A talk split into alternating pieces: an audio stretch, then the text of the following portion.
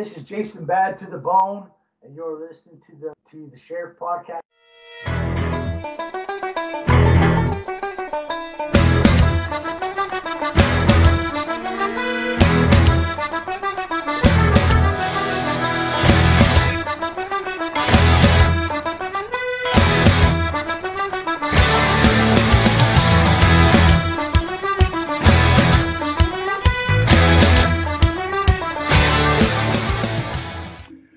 Welcome, everybody, to an exclusive episode of The Sheriff.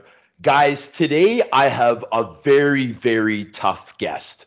Ladies and gentlemen, I participated in an NHL charity golf tournament about 20 years ago in Simcoe, Ontario. I was told by Eric Cairns, I quote, if you're tough enough, you're going to make it eventually. Now, that was a veteran trying to give a young guy some confidence. I was only 20 years old, just finished my first year pro. But, ladies and gentlemen, my guest today proved Eric Cairns' statement to be true. I call him, this is the theme for today, ladies and gentlemen Big Mac, the underdog who became the top dog. Ladies and gentlemen, without further ado, Mr. Steve MacIntyre, how are you doing this evening? I'm great. Thank you. what did you think of that, Big Mac? Guys, got to think about that one for a bit. That's never heard of that. That's that's pretty original. But I'm right just on, a, bro. Old Saskatchewan boy yeah, for sure. But but honestly though, Big Mac, I I played in this charity golf tournament after my first year in Rochester, and my girlfriend was from Simcoe, Ontario, and I don't know how, but somehow, bro, she got me into like this big named NHL charity golf tournament. So you got guys like VandenBussche, Eric Cairns, all these guys from the area, and then little me, the AHL guy, right, that people are paying money to play with. They're probably so disappointed when they when saw it wasn't Eric Cairns, it was Sean McMorrow. But but yeah, Cairnsy pretty much told me, dude, I, I know you because I had a lot of majors my first year. And he's like, dude, if you're tough enough, you're eventually gonna make it. And and bro, like I can't wait to get into your story, Big Mac, because I want the listeners to understand what the battle is to finally get to the show. And bro, I'm a stat guy, Mac. And when I saw like your stats and where you played, man, I appreciated it so much. I got a great story for you for when you came to Edmonton because I was at that training camp. I was one of the guys they brought in to try to fill that void. And man, it, it's going to be awesome. But Mac, I'm a type of guy for my big characters. I like to go to the beginning, brother right? And I want to start hearing you talk now. I want to talk about Brock, Saskatchewan, my man. That's the official birthplace, right? Well, I was born in Rosetown, Saskatchewan, officially in the in the I think it's the Rosetown Union Hospital. Right um, on. Yeah, and then uh, like I said, my uh, my dad, well, my mom grew up in Rosetown, and my dad, uh, like I said, he went to school in in Rosetown, and then grew up in Brock, and then that's officially where where they ended up in in Brock, Saskatchewan, about uh, five miles from my my grandpa and grandma, and and that's kind of how it started. Um, like I said, it's a small farming community, ranching community. Um, you know, with a little curling rink and a little little rink that uh, um, you know is where where it all started. Um, you know, there's a lot of things that I don't really remember about my career. Um, but the very first time I laced up the skates and, and got my first uh, taste of hockey, um, got on, on the ice and fell flat on my face. but, uh, but yeah, then it was it's kind of uh, um, you know it was a goal of mine ever since I was little to to be an Edmonton Oiler, and I got to wow. accomplish that dream. So. Wow, man, that that's giving me chills, Big Mac. I, I, I appreciate, buddy. I appreciate I appreciate you getting deep like that. This is what I love about the show is getting the opportunity. Because Mac, I'll be honest with you, buddy. Like I'm I'm, I'm two years younger than you. I'm an '82, right? Oh. But I'm a big Steve MacIntyre fan. Yeah. I'm a big Steve MacIntyre fan, man. I've been following you for a long time. I'm the guy in the team, Mac, that when we got to the visitors' room, like on the road, I was the first guy to grab the stat pack. Like I'm like the stat guy. I follow all the tough guys. Like it's just always been my thing. I followed. I had cards as a little kid. I've always been a big right. fan, right? And I'm a huge Big Mac fan, Steve MacIntyre fan. And one of my big questions for you, buddy, is like, so in this small, tight knit community, man, and I appreciate it so much because I love the farming communities. I love the hard work that you learn as a little kid. I love the values that have been instoned in your mind since a little guy, and you know what I mean. And and and I I really value that type of stuff. I want to know about your size though. Like you're a huge man, 6'5", 250 in your prime, right, Steve? Yeah, about that. Yeah. yeah. As a kid in Brock, though were you always the biggest like in school or did you have a growth spurt at a certain age? Well what was the situation with your size? I was always a big kid.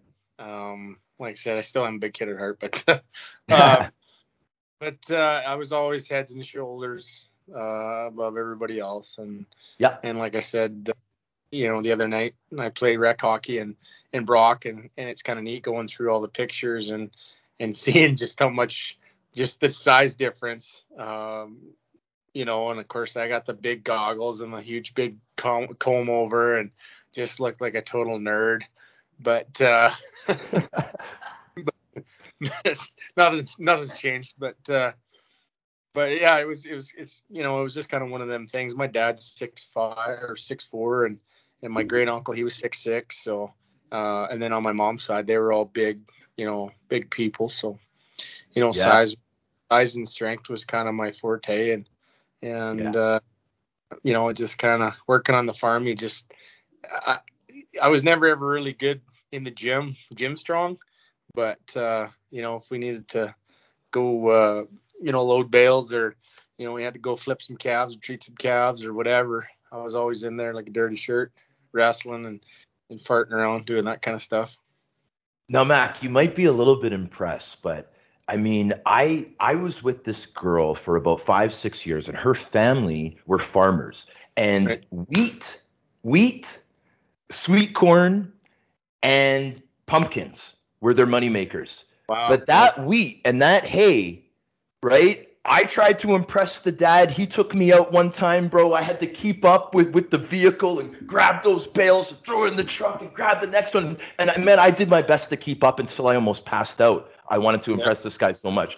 I can't believe the work ethic that you were brought up with. And trust me, the the the, the cow farms, it's Great. even more work. What kind of farm did you grow up on? What kind of farm was your family we, business? I grew up in a mixed farm. Like we had grain land and and uh, we have cows. Um, like I said, to this day we still have. Uh, oh, I don't know what Dad's got now. He's got well, he's got over 100 head right now, and and uh, so that kind of keeps him busy. That's kind of his, you know, there's nothing like going out in the spring and and uh, seeing them baby calves born and and uh, that's that's that's kind of his uh, stress relief. The farming, I was never ever a farmer. I'm still not. Don't ever want to be. Um, but you helped a lot.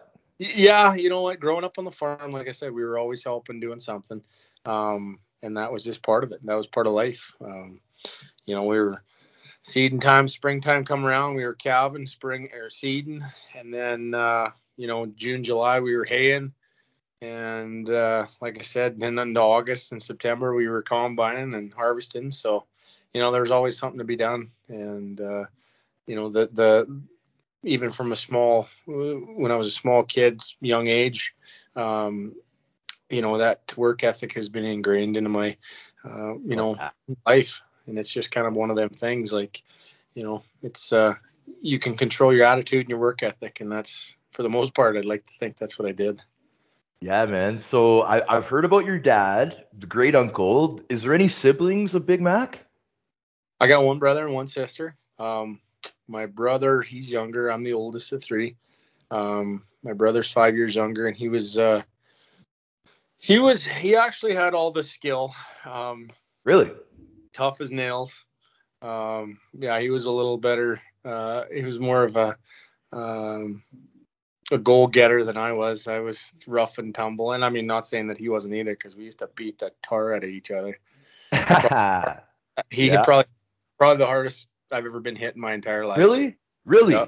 yeah how, we were, how, big is your was your brother in his prime? Well, well I mean, he's a young fella now, but my brother's six foot two, probably mm, I don't know, 190 maybe. Okay. He's a pretty good. Um, yeah, we were wrestling like a, on. trampoline. Like a Wayne Simmons type size. Yeah, yeah, really wiry. Like probably the wiriest guy I've ever wrestled. Like I said, we were wrestling on the trampoline, and I was, you know, kind of poking fun at him, and and I mean, he come from downtown and just hit me flat, flat square right on the schnoz, broke my nose, and course I'm sitting there crying and laughing. It's just like I'm in total disbelief, and he's sitting there just seething mad, rather to fire, rather ready to fire again. but yeah, he's my nose is over on the side of my face, and I'm just like, you know, just crying. But yeah, he was he was pretty tough. But like I said, he could he could play the game, and and unfortunately he had some issues, uh, injury issues, and and uh, he was kind of forced, not necessarily forced to retire, but he just chose a different. Uh, you know, he went on to play basketball and baseball and, and do some different yep. things. Then how long my, did? Sorry, go ahead, back. Sorry. Yeah, my, and then my sister, she's two years younger, and and she was into figure skating and and nice. uh, showing horses, and and that's what she did. So wow, Right on. Equestrian. Yeah, yeah. We and actually we all were like we all. You all are. Yeah, we all had horses to ride, and like I said, we were open. And Heather was, like I said, she was more into the showing. We we showed quite a bit too at a young age, and then like I said, I got more into the roping, and and then David, he, uh, you know, he rode for fun, but uh, but like I said, that was we always had horses to ride and chase cows and move cows, and so yeah, there was never never a dull moment. And then so and thanks for sharing. Yeah, thanks for sharing that, Max. So in Brock, how did it work for minor hockey? Like, what was the team considered? Like, was it considered a double A team, a triple A team? Like, how did all that work? Uh, we were just lucky to have enough kids to play a game. Or okay. So didn't we yeah. didn't know anything about double A, single A travel or anything like that. True. Um, there was just a bunch of farm kids and uh, that that came together, and we were all about the same age, and and uh, like I said, we played. Uh, oh, like I said, we played first year, like first year Adam, whatever it was, novice, and then the second years, then we'd always play with the, the same kids every other year. It seemed like so we always yeah. kind of we were good. Like I said, we were just talking uh, today. One of the guys I work with, um, we were talking about hockey back in the day and the difference that the kids have now. It's you know, we played with with each other, uh, you know, every second year, every year, and there was never really any new kids that came in. Uh, so we played baseball together, we played, uh, you know, hockey together, and I mean, we got to be, we go in, you know, on a well, whenever really, and and go uh, shoot pucks and skate, and it was never, it was not, it's not like what it is now. We always had full ice practices and and uh, you know there was never ever a, sh- a, shortage of ice time, so we got to develop our skills and and uh, you know our our uh, our like I said our team chemistry, our team you know we had our team core guys. So, yeah, so the camaraderie was probably second to none.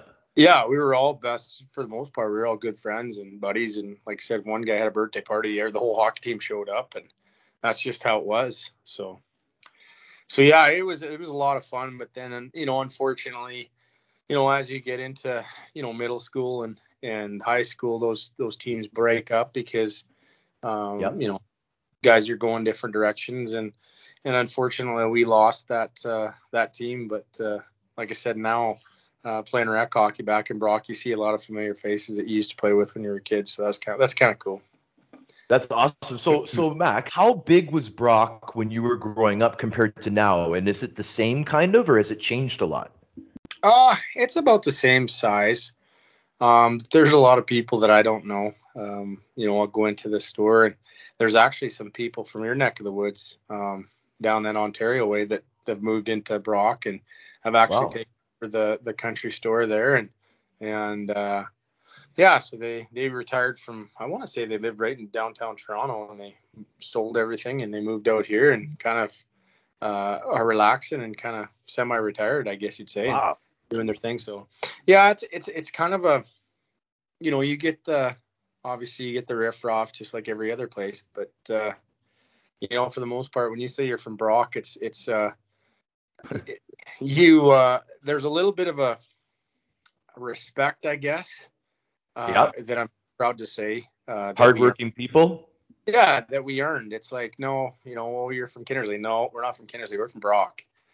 Or you know, you know, Rosetown. Oh, you're from Rosetown? No, we're from Brock. Like we're Yeah. very, very proud to say we're we're the Brock boys, and you know, for Wow. the most part, well, pretty pretty tough, and but at the same Yeah. time, give you the shirt off your backs if we needed it. And I mean, that was the other thing too, is like as a community, we're we're a pretty tight knit community, so everybody for the most part watches each other's backs and takes care of each other. So that's kind of, you know, that's pretty pretty. I'm pretty proud to say that. Right on. So so Mac, what, what are we talking here? Are we talking five, ten thousand? What? Oh, 250 people. What? Yeah, yeah, but Two hundred and fifty people. you know, like all of Saskatchewan, I don't even think it has a million people in it. So Okay, so Yeah. this is a really tight knit Yeah. community, Big Oh, Mac. Yeah. Oh, that's awesome. Yeah. Now I know. Now I understand about. We're just trying to get it, enough kids to be able to play a game. Right. Right. Yeah, she's uh, and like I said, I'm very, you know, I got to live all over North America, and and you know, I'm like I said, going back to, you know, Brock, it's it's home. You know, Yeah. it is what it is. Everybody's, you know, there's no there's no place like home. I mean, yeah, Yeah. it's cold, and you know, the other day it was minus 52 at the wind chill, and I was just like, oh, like, why am I doing this? Why am I back home? Like I could be down in North Carolina or I could be down in Texas. Why am I here? but Yeah. you know, it's home. It's not the same. You know, it's uh, it is what it is. I enjoy Right on, man. I know. I appreciate you filling me in. I, I was way off, like they say. You know, uh, uh, the, the Ace Ventura and Pet Detective Swanson, Swanson. Damn, I was way off. But yeah, 250 people. That's incredible. Um, I want to talk to you about the dub. Okay, the infamous WHL. Now, Mac, would you say our era, like, and I think an era is like, you know, you know, eight to 10 years within an age group is kind of like an era, right? So would you say our era in the WHL, it was probably one of the toughest eras, right? Especially with the guys that are like a couple years older than you, you know, and then you Goddard and like, right? So do, do you find that when you came into the league that it was it was probably one of the toughest eras of that league? Oh, I, I would say, um, and even before, uh, you know, you had Rocky Thompson and and, Yeah. Scott Stephen P. Parker, Stephen P. PJ Stephen P. was Stock. still playing. Right, Stephen P. was still playing in uh, Calgary, I want to say, or Red Deer. I can't remember. Um, I never ever did get to go with him. Um, thank goodness. Uh, but uh, he's pretty. Yep. But uh, um, but yeah, it, it, it like I said, they don't call it the Wild West for nothing. Yo, exactly. So now, dude, I was a guy that played for a lot of teams in junior, okay? Because I saw that you played, you know, you had the four teams in the four years pretty much, right? I Pretty played much. for six I played for six teams, right? I got I played for three teams in one season. I got traded twice in one season. So I know what that's like. I, I can feel you, brother. I, I know what that's like. So my question to you is what was the situations? Like were you getting traded like mid-season or was it like you were on a team and then you just went to a different team because maybe that team didn't show enough interest to bring you back to camp like like what were the scenarios for you for me it was all trades So in Saskatoon, like I was with Saskatoon for, I want to say I was protected. I was want to say I want to say I was protected and and I was never drafted. And I want to say that they protected me for a year or two years, and then they called me up. Willie Desjardins called me up for my first game as a 17 year old, and then um, the next year, um, uh, Brad McCrimmon and Tim Cheveldae um, I went to camp and like I said, I worked that summer on my skating and got to the point where I was, you know, getting somewhere and and uh, they gave me an opportunity then and I played the year with Darcy Hordichuk and we ended up being the worst, I think the worst team in Blades history. we broke for that. We were terrible. you guys must have had to fight a lot then Oh, we had, I want to say we had 65 fights between the two of us. Like we were Jeez. fighting every in game. junior Yeah, it was. uh, it was like I think me and Horty fought each other seven times in training camp or something stupid like that. And then, uh, like I said, then we were teammates and we were seemed like we were always fighting, especially against. Uh, and you know we held our own. Um, you know we were fighting. Um, Regina had Kyle Fredericks and Travis Churchman and Garth Murray and oh uh, no. oh gosh, they had some tough guys and then on uh, uh, Jordin Tootoo, Les Borsheim beat the wheels off me one time. Um, Colton Orr was out that way too, right? Colton, uh, he was in Swift Current. Um, he had they had uh, was in Swift Current, and they had Matt Sommerfeld, probably the toughest Gee. guy pound for pound I've ever life. Really? And um, oh, he's crazy tough. Um, wasn't a very big guy, but he was he was like weight wise. I think he was like maybe six one, six two, but just like my brother, he's just wiry. Yeah. Uh, you know, people at every time, who's the toughest guy? And I was like, you know what? I said the toughest guy pound for pound is Matt Sommerfeld that I've ever fought. Sommerfeld.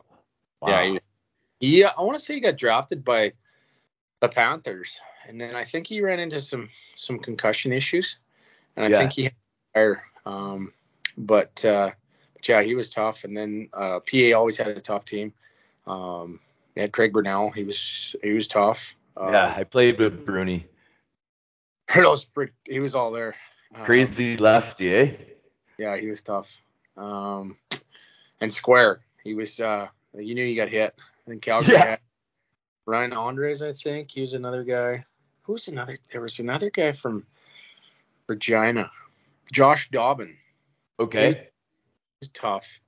I mean, everybody had two or three tough guys in in in, in you know, like I said, and and uh, me and Horty, we didn't have anybody. It was just me and Horty, and we were Yeah. both young Yeah. rookies, so we had we had to take all these guys on, and and uh, you know, it was it was fairly, it was it wasn't the easiest job, but uh, like I said, we got to be good buddies, and and like I said, kind of. Uh, I don't know. I guess you call us the Bash Brothers, maybe in Saskatoon. I don't know. Hell yeah, man. Of course you guys were. we had uh, we had some good tilts. Uh, but yeah, and then like I said, I went from Saskatoon to um Red Deer. to Red Deer. Had a little stint there. You know, and, and the crazy thing about it is, like I said, and I want to preface this, this with, you know, I didn't understand my role, and this is probably part of the reason why I moved around as much as I did, is uh, I didn't really I fought to fight, and because it was an it was a job that was given to me or was expected, you know, it was it was I didn't understand the role, and when I went to Red Deer, um, you know, Brent Sutter and I, I, did, I didn't know what he wanted. Like I, I didn't understand the role, and I, I mean, I'm not a, an aggressive person uh, per se. I never really um, accepted that role. Like I never fought off the ice, and I never ever, you know, my my my, uh, you know, we if push come to shove, we'd fight, but we never ever really, you know, understood the job. And Yeah. Brent, um, you know, he expected and demanded a lot uh, from his players, and you know, I, I was, I, I wasn't, I, I, I wasn't smart enough maybe, or I, I didn't understand the hockey, the game within the game, uh, as I do now, or as I had to learn, and so I mean, there was a little bit of friction, obviously, um, but uh, looking back, um, it wasn't for Brent Sutter. Um, and obviously some other key individuals, but uh, Brent was a big reason why, uh, you know, inadvertently, uh, why I continued my career as a player and developed trying to figure out this role. And like I said, I was only there for like two or three months, but uh, you know, he took me in the room. I was having a tough day, or like just awful, and he brought me in the room. I wanted to quit hockey. He brought me in the room and he said, "You know what, Macker?" He said, "You quit now." He said, "You quit the rest of your life." And I took that and I was like, you know, my mom and dad didn't raise quitters, and I said, I sure as hell ain't gonna be a quitter. And when he kind of, you know, this is an ex NHLer, you know, multi, I think I don't know how many cups he's won. Yeah. But- a lot.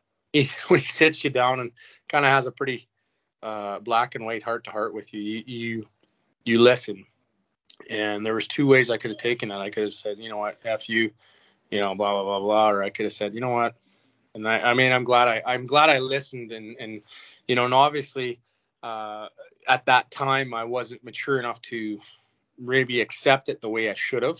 But looking Yeah. back, uh, you know, him and I have gotten to talk uh, numerous times, and and every time I say, you know, I sure appreciate you having me, sitting me down, and having that conversation, even though it was a, Yeah. you know, it started out as a, you know, an fu maybe, but uh, and he, we, you know, we laugh and giggle a little bit. uh, about it, but uh, you know, it's it was one of those learning. Uh, it was a it was a it was a learning experience that uh, um, you know I had to learn the that maybe the tougher way, and then I ended up uh, going to Prince Albert and, and uh, yeah, I had a had a great coach up there, Kevin McClellan. Um, what a beauty that guy was. He was another guy that uh, really really instilled uh, you know that. Oh, that's okay. My boys. yeah. Right on. But uh, he kind of instilled that the other side of it too is is you know hey let's develop this role but also hey let's develop the other side and uh, you know give me an opportunity to play and had some good opportunities to play with some pretty good players there and and uh, a lot of well Scotty Hartnell was Riley Cote, uh, Milan Kraft, Civic like uh, wow. pretty good hockey yeah, yeah. some really good hockey players and we had a good team but unfortunately we just you know didn't uh, didn't put it all together. But uh, and then you know that was the year that uh, I played that full year with uh, with Prince Albert and absolutely loved it. Had great billets. Um, then the next year, um, I think Kevin went on to Mer- the American League or the Coast. I can't remember. Okay. And Donnie Clark. So he got a promotion. He got a yeah. job offer yeah. in pro and then Donnie Clark came and and he took over, and he was actually uh, hey buddy, he was the coach that uh, I don't know if he really liked me per se, um, but uh, he traded me to Medicine Hat, and then that's kind of where I ended up my uh, my or finished off my WHL career as a 20 year old and so now before you continue big mac i just got to interrupt you for one second because i just want to get your opinion on another thing that i got in my mind at this time now when i was doing all my research i love researching guys that i lo- that i followed right? Because then i learn even more. At this time you were considered by many as the toughest fighter in junior hockey though right? Going oh, into that year right? I, I don't know about that but I, no no no but i know you're humble mac. I know I, you're humble. I don't i don't know if i've ever i've ever thought that like to be perfectly honest with you, I always thought, well, you know, I get a couple lucky ones in here once in a while, but I never ever really, I, I, I didn't have that, you know, and I maybe should have, maybe could have or should have had that. Maybe if I would have, maybe I could have been there a little quicker, but that's not how I was raised. And yeah, you know, I, I, uh, and I mean, you know, those kind of guys, that's, hey, that's their deal, you know, whatever. I was never ever a showboater. I was never ever a, you know, uh, a guy that would go out there and, and purposely try to hurt people. Like I'd go out there and I mean, I'd bend the rules a little bit and occasionally I'd break them, but, uh, and I find it funny even now, like I'm playing senior hockey for the, the Kindersley Clippers here. And, and I've gotten a lot slower. I don't think I could have gotten a lot slower, but I've got a lot slower, and now I have to cheat like you wouldn't believe. I'm hacking and whacking. My dad has to kind of give me the. He's like, I didn't raise you to do that crap, blah blah blah. I mean, I'm for well, I'll be 42 years old here in August, and I'm like, Dad, you know. He's like, I don't. So you know, That's awesome, I always, man. always had a pretty good. uh my mom and dad have always kind of brought me down when I thought my yeah. britches were or I got a little too big for my britches. They always kind of brought me down. And my dad always said, you know, he said, "There's always don't ever think you're the toughest," because he said there's always somebody bigger always and tougher. Yeah, bro. So, I know. I know. You know, I've always that's always been in the back of my mind, and I've always, you know, um, you know, of course, my mom, she's just she's five four maybe, and she always say, "That dynamite comes in small packages. Don't ever yeah. forget that." Firecrackers. Yeah. Yeah. I think it, it's a pretty good mixture between the two of them. I think they kind of they're the yin and the yang of, of, of for me. They, uh, my dad's big and and you know pretty easy going, and my mom she's you know she's a little firecracker. So it's a right pretty on, pretty good. Uh, but yeah, that's like I said, as far as you know, thinking that I I don't know I. Right on. And no, I I appreciate that, Mac. But okay, so let's put it this way. Some were saying that you were the toughest guy in junior hockey that year. This is my question to you because I know that you left, right? I got to ask you about this league, man. I got to ask you about the CEHL. Well, even before that, the MJHL, right? With the OCN Blizzard. Where was that and and how did they recruit you, Mac? How did they convince you to come there? Well, um, Kerry Clark. So I got cut from the the Medicine Hat Tigers, and um, I had a couple different offers, um, but I just, you know, to that point, I didn't really want to. I think I had one from Tri Cities or maybe Spokane. I'm not 100% sure, okay. but I was like, you know, I don't really want to. You know, I want to. I want to go play. I don't want to just be somebody's hired gun. I want to go play and and uh, you know my last year junior and then go to school. Um, that was the one thing I I uh, promised my mom that I'd go to school and get an education. It's the only thing that I haven't done yet, so it's on my bucket list. but but anyway, um, I ended up talking to Kerry Clark, which was uh, Donnie Clark's and Don and Wendel Clark's brother, and uh, yep. he was coaching up in OCN, and and uh, like I said, he he sold it to you know a great place, and so I come up there, and the first day I get there, I'm like, where in the heck am I going? Like it's way up, like it's where is it? It's, it's straight north, Manit- well, straight north of it's in Manitoba, it's straight north of Winnipeg. I want to say seven. Oh, yeah. Okay. Yeah, south of Flin Flon, an hour and a half, I think, or an hour. So it's way up there. Yeah. Uh, yeah, I went up there and and uh, what a great experience. Um, I got to to experience living on the. I didn't I didn't live on the reserve, but I I I mean, talk about the people up there and the culture. I'm very much uh, I enjoy that um, the history and you know the the the cultural. Like I said, we we have as I don't know, we have this stereotype. We're very stereotypical. And, and when I got to go up there and, and live with the natives and be a part of that culture, I just was absolutely just floored because they're some of the nicest, most giving uh, people that I've ever been around and just totally blew my my thoughts or, or perception uh, away. Um, you know, we we got to go fishing. You know, they took us fishing and you know, moose hunting and you know, no way. It, oh, it was so much fun. Like I, I, I mean, I, I, we're planning a fishing trip here, um, this summer, and and uh, that's the first place I want to go. I want to go to up to OCN, visit everybody, and and uh, go fishing up there at Rocky Lake. So, wow. Uh, yeah, it's it was it was probably the best as far as hockey going to play a certain place. It was probably the most fun that I've ever had, especially playing junior. So it was awesome. Yeah, dude great experience for you. Yeah. now, Mac. Good guys, and and uh, yeah, we we won a championship up there. So anytime you do that, that's a lot of fun too. Oh, you guys won! You guys won it up there. Yeah, we won the Manitoba Junior Hockey League oh, championship. Man, so, that must have been such a ride. How was, how late did you guys play till? Like, was it really late? Like May, uh, end of May? Probably not. Qu- uh, maybe. Uh, because we went to the Anavet Cup uh, to play Weyburn, and we got smoked by Weyburn. Um, but uh, that was for the Royal Bank to go to the Royal Bank Cup.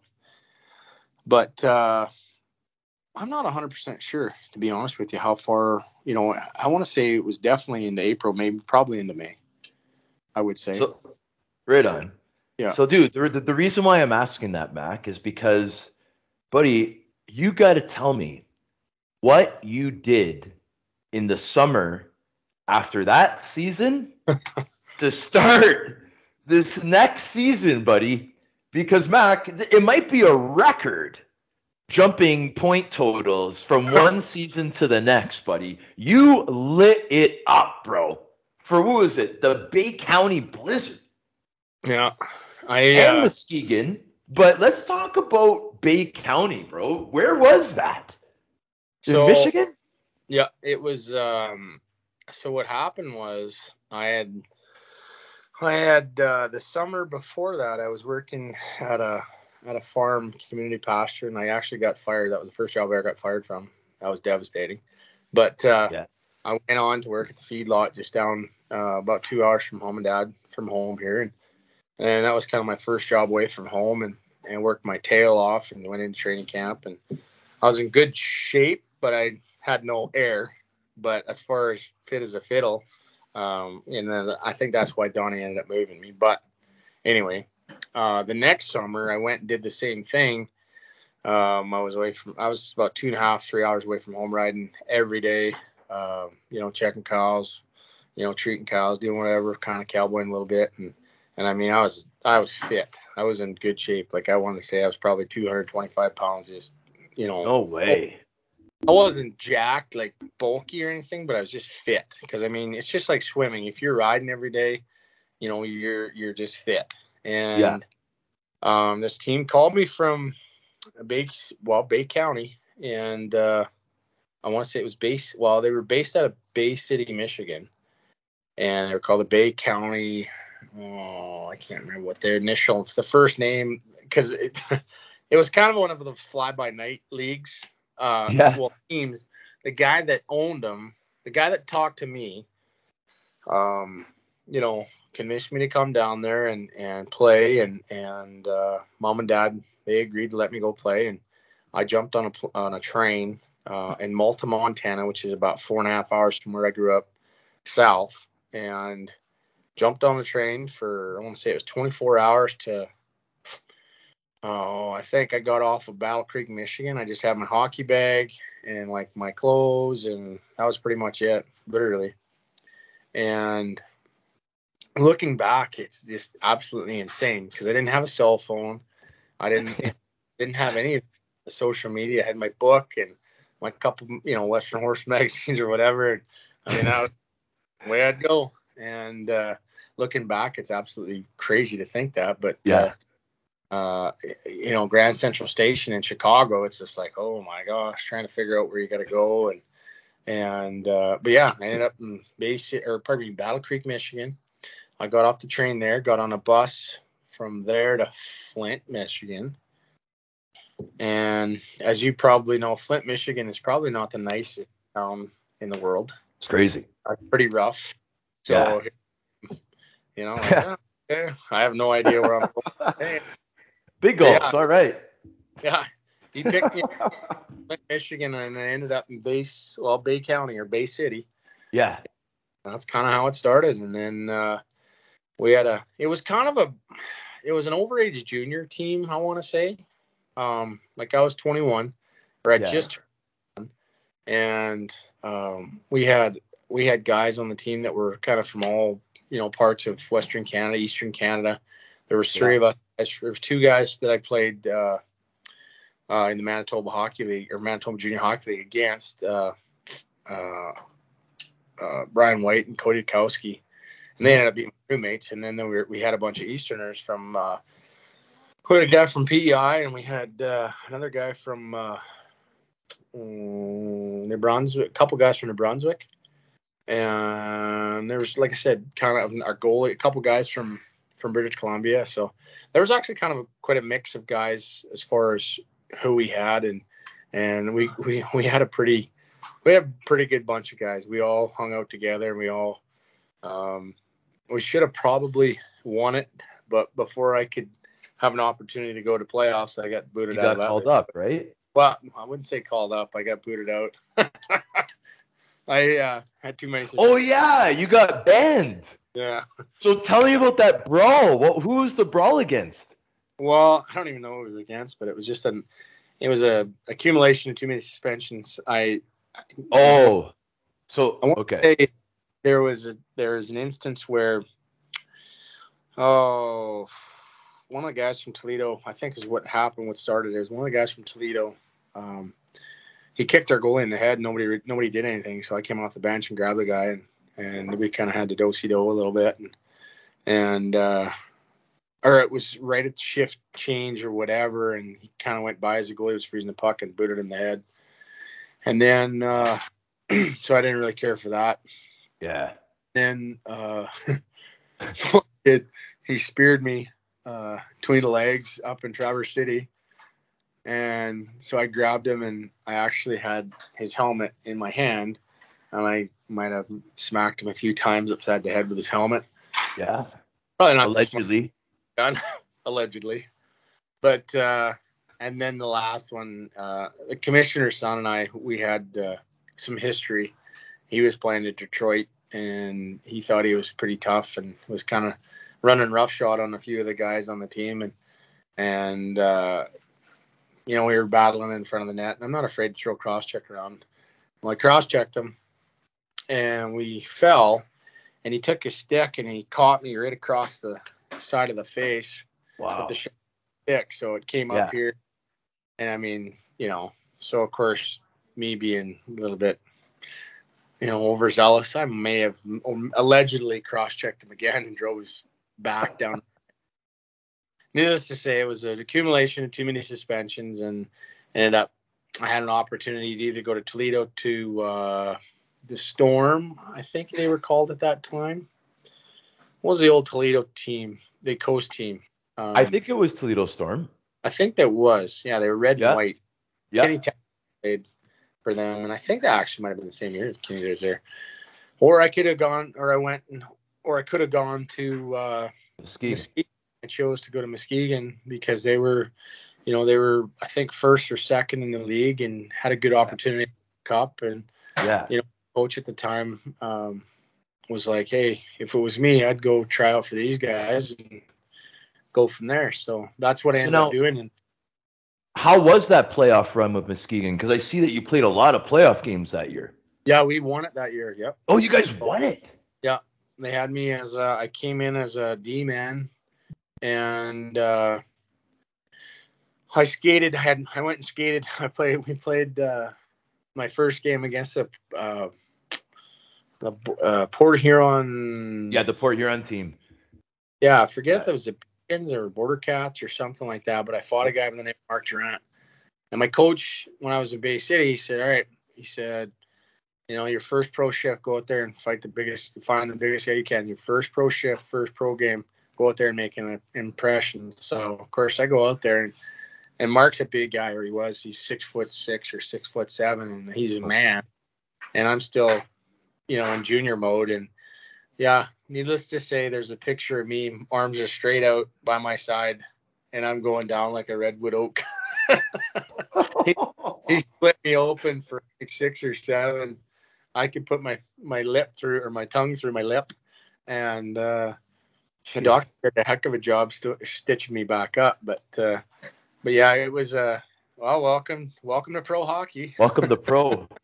Holy. So- Yeah, but needless to say, I think I fought him four or five more times, and the last the last one I I finally got him. It was they were pretty pretty well even draws, and and the last time he was I want to say he was with Lowell and I was with Hartford, and and uh, I got him pretty good. So You got him back? I'd like to say I got him finally, but uh, but yeah, it was uh, it was a great experience. We ended up winning that league uh, that year, the the Colonial Cup, and what a run that was. That was that was a lot of fun. Dan Cole is my coach, and and what a what a great what a great guy. I talk about intense intense coach. Like he was probably one of the most intense coaches I've ever had, but a good coach and a fair coach. Uh, he was he was really really good. Right on, bro. Okay, so now this I, I'm gonna have a lot of fun with this because I love asking guys that played in the semi-pro league in Quebec how they got recruited, how those Frenchmen convinced us to come. I love asking it. I want to hear your experience. And and before you start, did you start the year in Saint Jean or in Muskegon? Like, Which one did you start with, and then that season? Because you played, you know, for both leagues, right? Yeah, I was actually I played my first year pro. So so if you play a year pro, um, I actually was supposed to go to Red Deer College. I want to say I was enrolled to go to Red Deer College to be Really? a, a, a like a teacher. Like that was I was gonna go get my education degree or Yeah. start. and I was like, you know, I, I want to try this, uh, you know, and uh, I cannot remember his last name, but his first name was Tony, and he he uh, he was the coach for the Saint Jean Mission, Mission.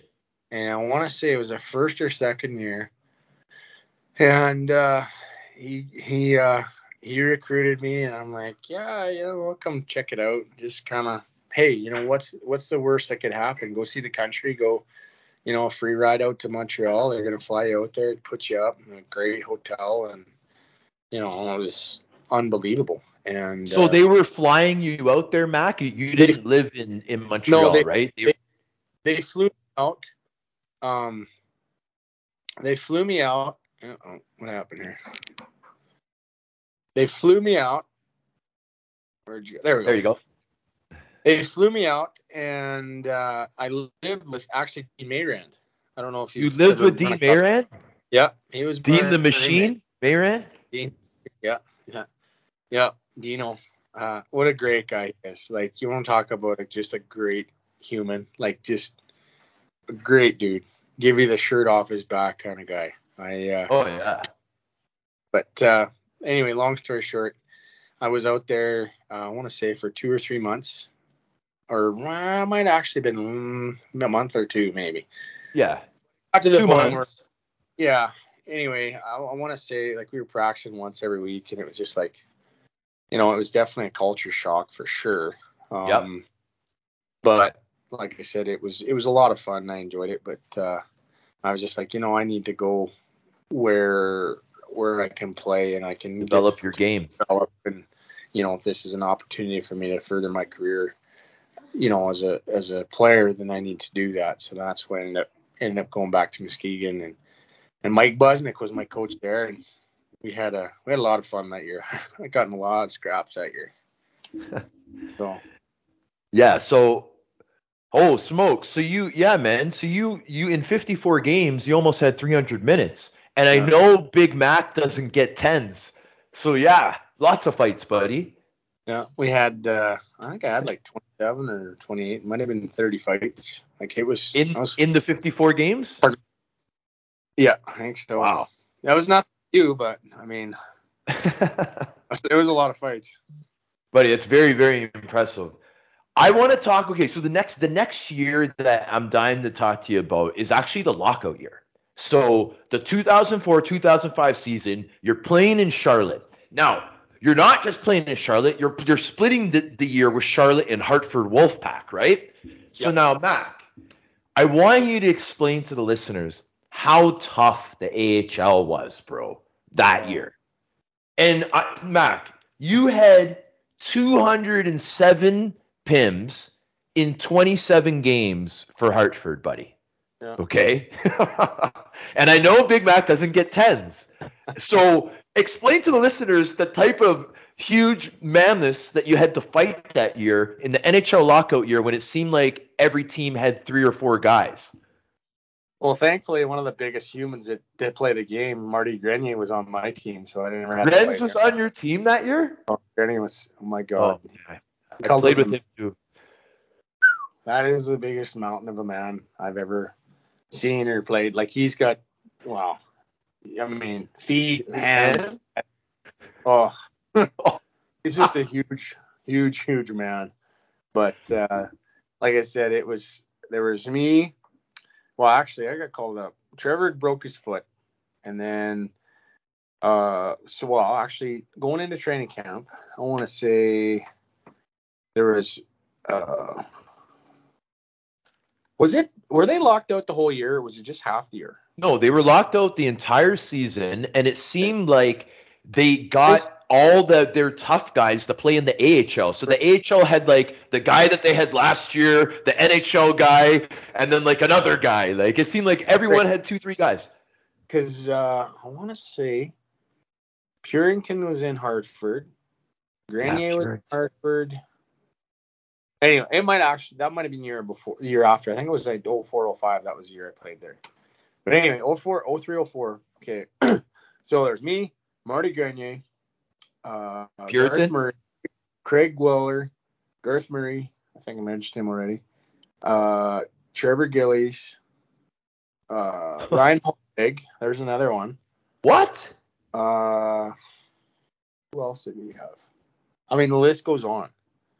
Scary tough. Oh, like I was a lightweight. I was coming up from the coast, and you know, I I, I mean, it was just, oh my gosh, like this is, you know, it, it was by far the toughest that, that I've ever. I think that probably will ever.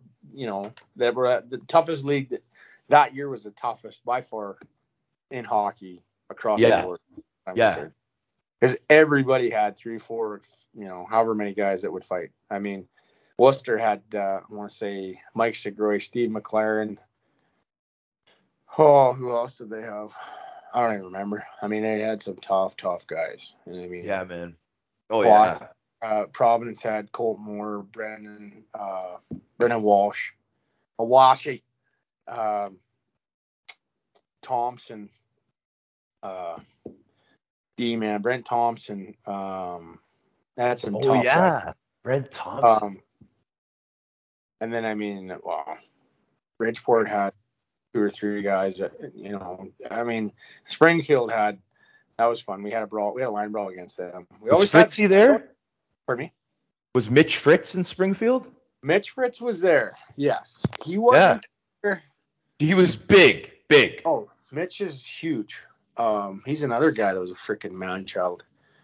Uh, I can't remember if it was the next year. I want to say it was the next year. He wasn't there the in 0304. I want to say he was there in 0405 because he just about took my nose off with an uppercut. Um, Fritzy? Oh, like he just he just grazed the tip of my nose, and I'm like, oh my gosh. Well, actually, and sorry, go back to uh, Bridgeport. They had Graham Belak, um, Eric Godard. Steve Webb. Webb Uh, and? Godard were there? Oh yeah, like just tough, tough, tough. I mean, it was stupid tough. Um, yeah, they they had probably one of the tougher teams by far. They were tough. Like Graham, Graham. They talk about a lot about Wade and how tough he was, but Graham you was. think Graham was tougher? I th- mm, yeah, they I'd put him real close. But Wade was a better player, no doubt. Wade was a better player. Yeah, but Graham was just as tough, if not tougher. Wow. Like he beat the tar out of me um, in Bridgeport in exhibition season. Well, he gave me a pretty good black eye. He he got the old right. He got my right arm tied up, and then I had to go lefties with him. I had to go left against his right, so I was I wasn't as proficient back then as I as I got to be, but uh, okay. I, I took a couple off the side of the noodle. yeah, well, but- I, I hear you. I hear you, bro. So Yeah. you, you you obviously mastered the craft of the lefts though eventually, bud. We'll get Well, into that. Yeah, it's uh, like I said, I had to I had to, to figure out how to do that. So, but uh, but yeah, it was Well- like I said, that year they, it was tough. Like it was it was tough, tough, tough league. So like the- the time that you spent with Charlotte, I that same season, Yeah. you guys went on a bit of a playoff run. How far did you guys go? Like I saw all these playoff games for you that year. We made it to the Southern Conference Finals, and Right on. still saw there's two there's two times where like I'm just getting fired up just talking about it.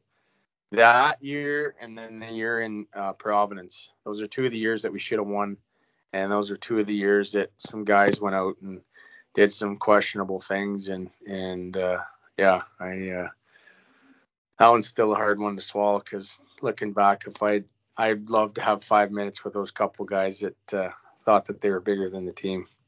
But oh yeah. like It is what Right it on. is. I hear you, brother. I hear you.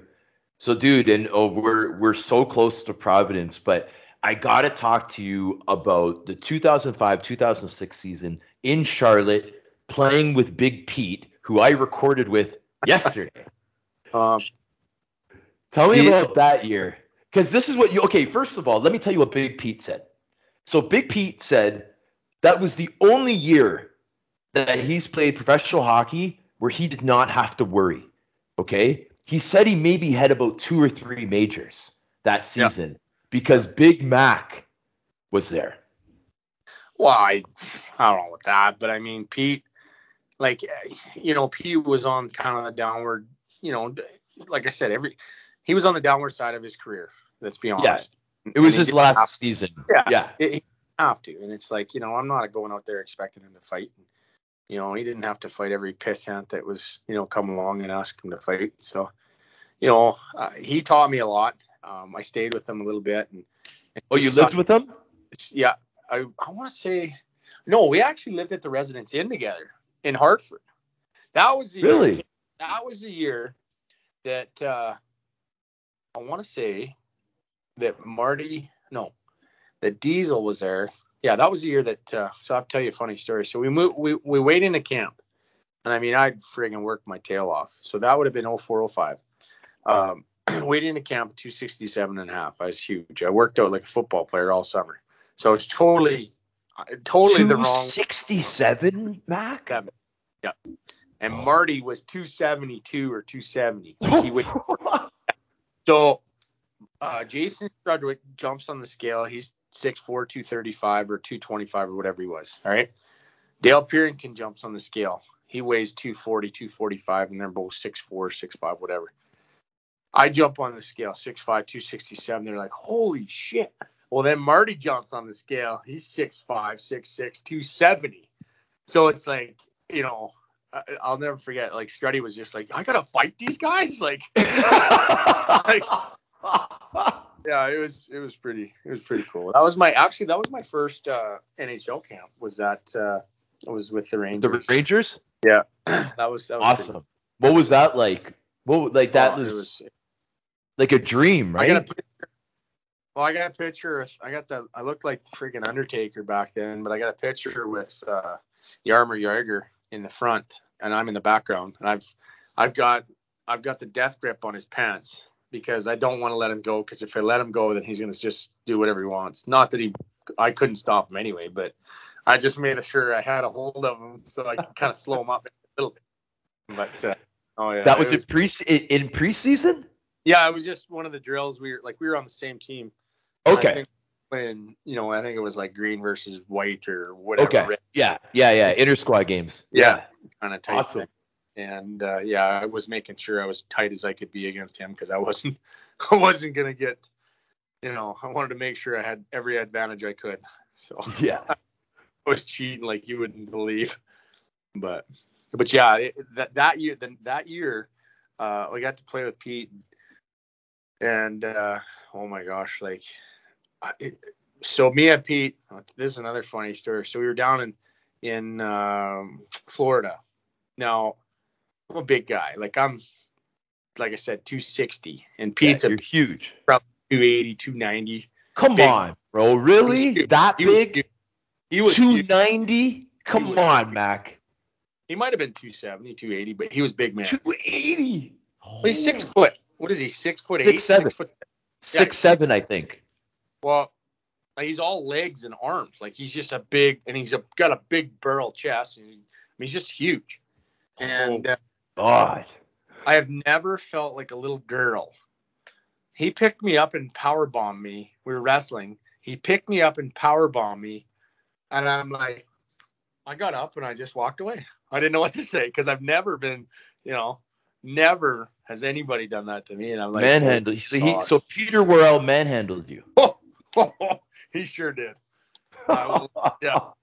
Yeah, but I mean, you know, he was a guy like he was such a good dude. Like he, you know, and this, like I said, this was in the dressing room just pissing around, right?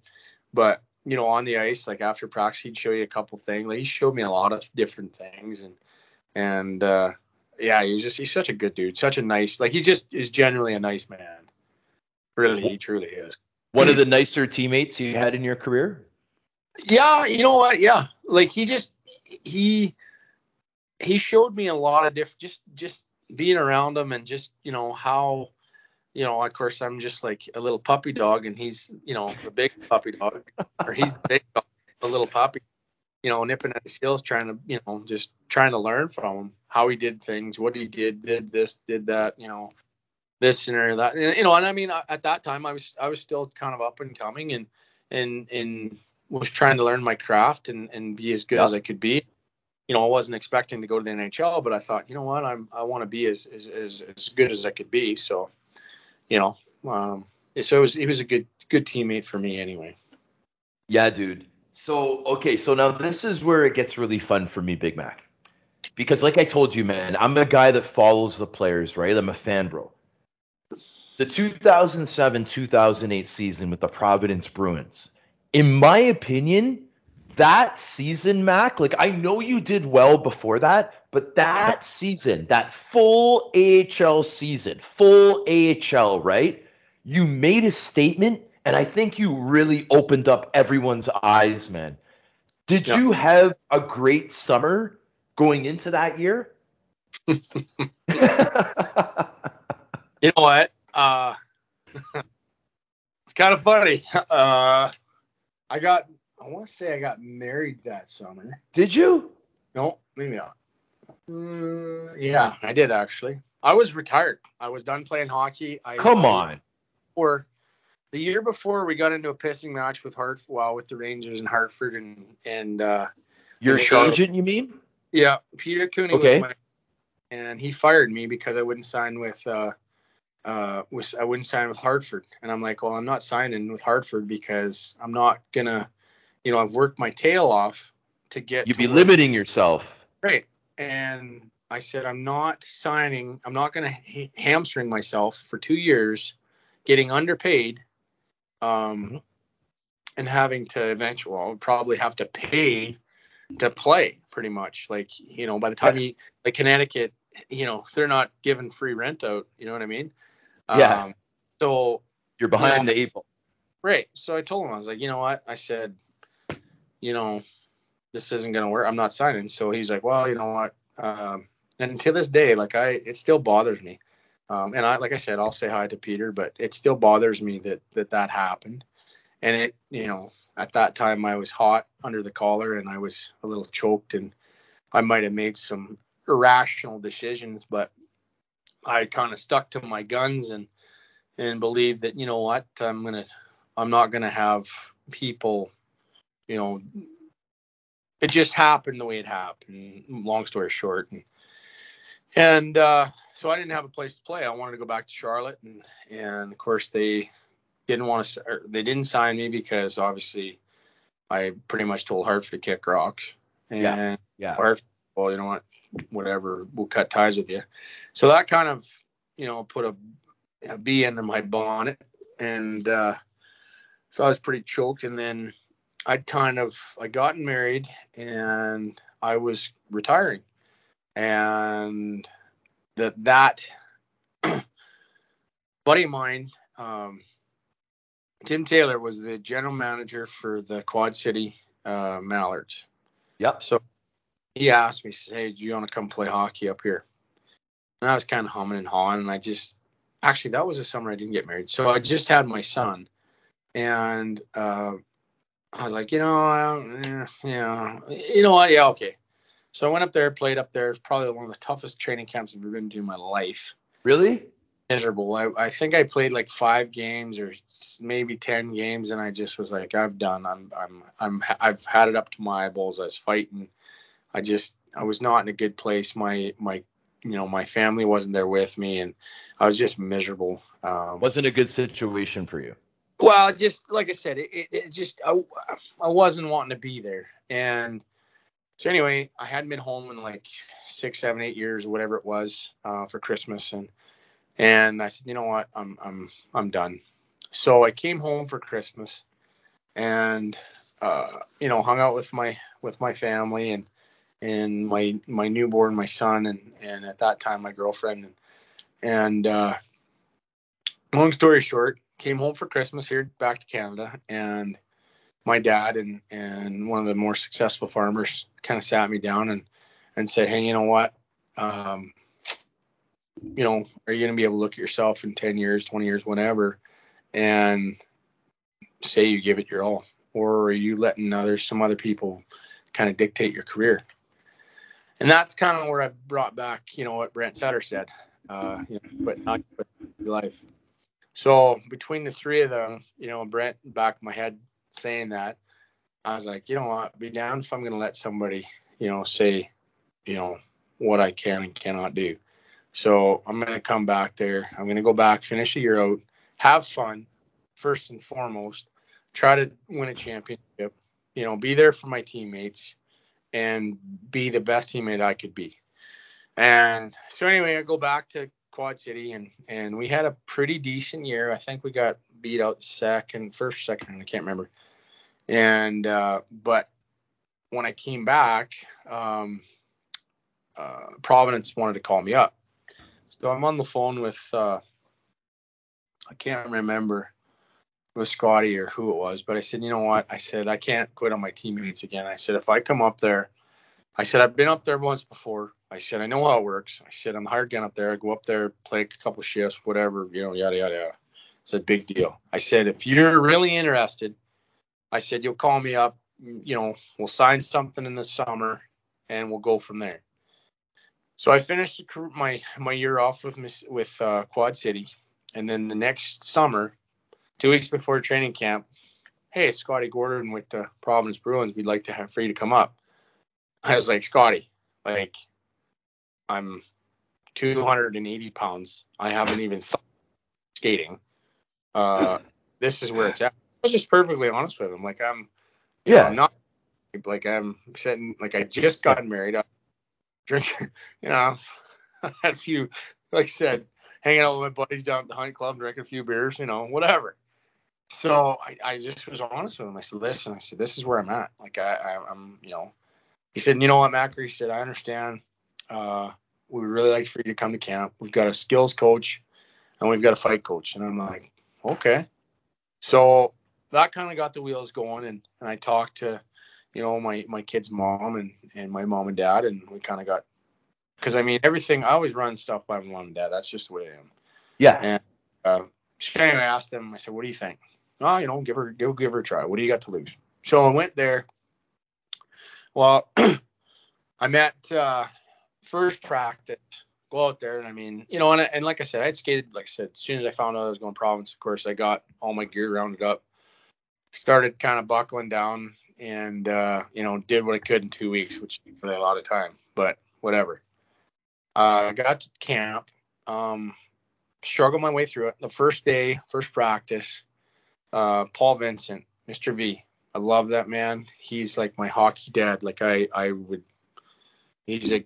He, he's my. Yeah, he's he's him and Dougie Smith are the two reasons why I got in the NHL. Um, like I said, those two guys, if they wouldn't have worked with me, I wouldn't have had a sniff. The but, real goon, Douglas Smith. Pardon me. The real goon, Douglas yep. Smith.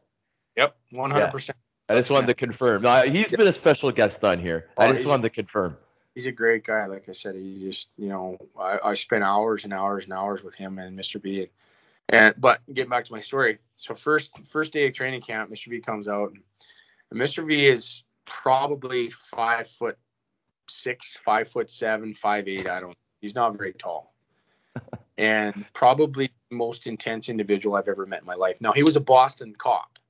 So oh wow. like he's what not, about his accent, Mac? Oh, he's, yeah, he's from I think he's from Southie actually. So he's got the no real like, Boston, he's got the Boston accent, like you know that's the way it's Walshy. You know how Walshy. That's Doug.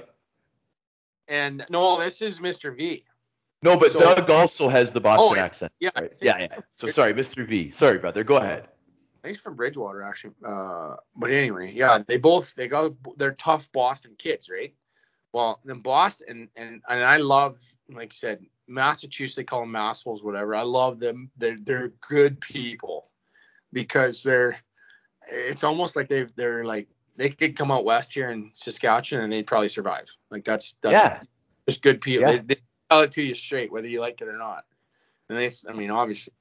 But anyway, Mr. V comes out. He's skating around, and I'm looking at this guy. I'm like, holy shit! All right.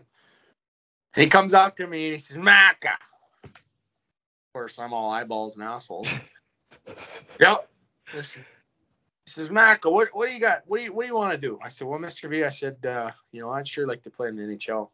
You know, one game. He said he looked at me without even, you know, skipping a beat. He said, Mac, he says, I got a better chance at dating Meg Ryan than you guys. that wasn't his exact words, but you could un- you could read between the lines. I'll keep it PG, but you could read between the lines. And I'm, you know, of course, I'm like flabbergasted. And uh, so that, and I'm like, oh my gosh, like this guy is just a real jerk. So, but then he, you know, he paused and he kind of giggled and laughed and he says, he said, I'll make you a deal, Macca. He said, you come out here every day, every day that I'm here, half an hour before, half hour after. He said, you know, I'll work with you and we'll try to get you there. I said, the deal. He said, but he said the the the first day that you miss, he said you miss, you're late, whatever, we're done. You know, that was it.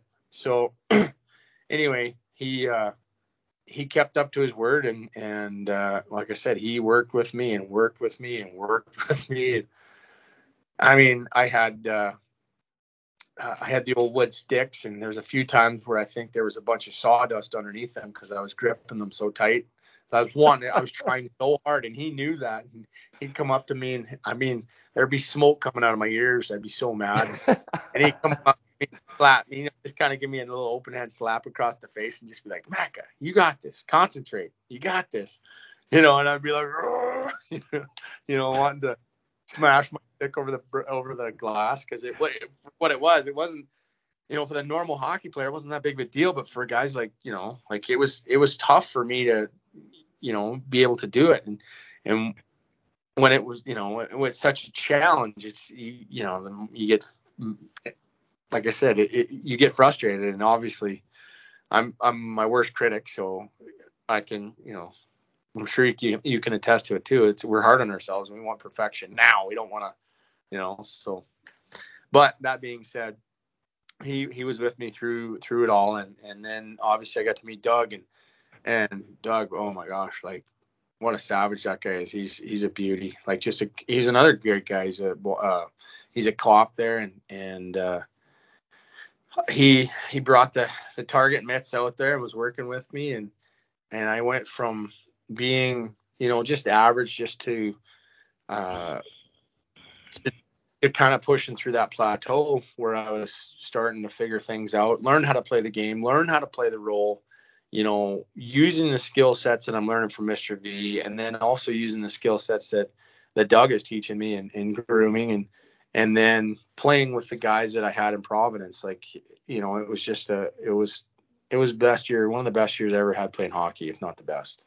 So, all in all, it was, it was a fantastic opportunity, and and uh, you know, something that I'm always grateful for. People ask me uh, about it all the time, you know, who was the most influential? I said, you know what? I said those two guys. If it wasn't for them, then, and I mean, obviously, I had some pretty good breaks along the line too. Like Craig MacTavish, you know, Mac T gave me my opportunity in Edmonton, and I mean, you know, like him or not, I'll never ever forget that. And I mean, I'm loyal to a fault. Uh, you know, so it's it's. uh I'm thankful for those guys stepping in at the right time in my career, helping me. That's for sure, Mac. And and I really appreciate those stories, man. And I know the listeners do too. That's absolutely priceless. I'm yeah. a big Douglas Smith fan. Now I'm a big fan of this other gentleman. But yeah, Dougie was on the show like a couple a few months back, man, and he told me about this job that he had with Providence. Yeah. So that's why I like and and so would you say, Mac, would you agree with me that this was the season the turning point in your career? oh, by far, absolutely. Okay. Um, right on. Yeah. Well, if if he wouldn't have worked with Colton Orr, Colton Orr would have went on to have the career he had.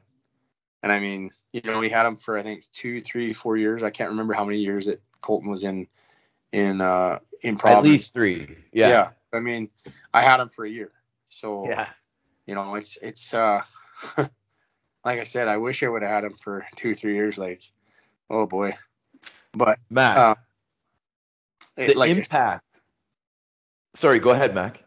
It, it, like just just the like I said, Doug was great, Mr. V was great, and I mean, uh, you know, the coaches there too were were, were great. Scotty was good, and and uh, Robbie was good too. So I I enjoyed myself thoroughly in in in uh, Providence. I had a lot of fun there, and, and such a great organization too. So. So now, Matt, just before we get off Providence, I want you to go back and remember the home games, okay? This is what it ended up becoming. Now, I played uh, now a guy that always played on the other side. Like I played in Rochester for 4 years. I played in Rockford for a year. Those teams never play Hartford, Providence, Lowell, you know what I mean? Like you know in the AHL how they don't really cross over like that, right? So yeah. I remember man like watching videos of your home games in Providence, bro. And it would be your fight. And it would be I don't know whose camera it was, but you could really hear the crowd. Oh, and Oh, yeah. brother, I remember watching you. It didn't even matter if it was lefts or rights, but the crowd would roar, Mac. You would hear a roar every bomb you would land. And it was it was incredible to watch. I just wanted to ask you, do you remember that type of excitement in that Providence arena? You know? It was that year we had a good team, and I mean it was exciting right from the word go. Um, you know they liked the hard nosed players, and they liked the goals, and they liked obviously, you know we had some good goalies there too. Um, I mean Yeah. we had a won it that year, and there's no question. Um, I don't really remember a whole lot. The only time that I really remembered a lot was I fought Paul, Paul Crosty. Now we in we had kind of a rivalry between Manchester and and Providence, and Yep. uh, you know I fought Kevin Westgarth, and Kevin Westgarth's another tough dude. Holy smokes, he was tough. He uh, he lit me up for a couple uh, earlier on that year, and and I always you know it seemed like I always fight him.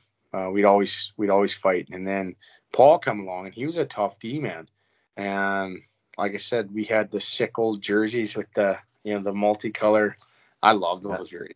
I think we only Yeah. wore them twice, but uh, you know we were, he was a I want to say he was like a I don't say know if he was a Golden Glove boxer. I, th- I want to say he was like really like a martial artist. Like he was actually really good, like a black belt or something. Like he's he's legit. Really? Like he's all there, yeah. And, and those guys, and I'm sure he probably can attest. Like those guys that are boxers and gold MMA, them the martial arts guys, they're they're tough to fight because they're moving and they're weaving and they're bobbing. Whereas I just want to sit in there and I just want to punch your face, like just face punch each other. And Yeah. I mean, Shot for shot, yeah. great. Probably not Yeah. the great, you know, probably not the greatest, uh, you know, idea doing it, but it's like um, my theory was I'm gonna have to take one to give one. So it's like, well, let the best man win. So yeah. But he was pretty slippery.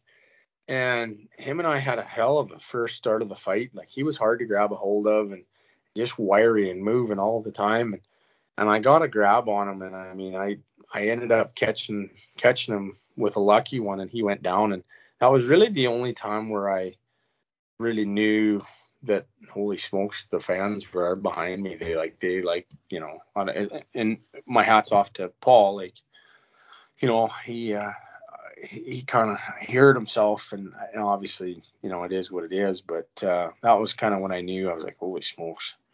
Like the fans are behind me here. They they they you know like Passionate. I was yeah very passionate yeah. Yeah. but you know whether you know it was they were so good to me. Like i was just a big kid that just tried to work as hard as he could and you know wasn't very talented but my gosh you know try to be a good teammate and uh, do the best i could because uh, you know that was that was my bread and butter so and like i said Oh, I, yeah, man. I got to be better at it so tried to tried to use it as much as i could Yeah, 100%. The following season, Mac, I find t- to be the most intriguing year of your career. So, obviously, it starts off as signing as a free agent with Florida. The Yep. Florida Panthers. Signed Yep. as a free agent, right? signed down there and and uh I think Wade Belak signed down there too. And I had followed Wade throughout my career and his career, and you know, and obviously when I get down there it's like, oh my gosh, like that's Wade Belak. He grew up two and a half hours down the road from me and you know, being a Saskatoon Blade, like, you know, he played in the Blades, so I was always watching him there and it was just like, man, this Yeah. guy don't call him the albino rhino. you know, uh, you know, it's it's uh, getting to meet him. Um, you know, it was kind of cool getting hanging out with them, and and then obviously they sent me down to down to Rochester, and then I actually had a really good camp, and and, and I love like uh, Pete DeBoer. Oh my gosh, like I'd go through. He was one of them other guys too that I go through a brick wall for. Like I I loved the way that he coached. Um, he loved guys that you know loved the tough guys, and he loved the you know if you if you gave him everything you got, he was going to play as much as he could.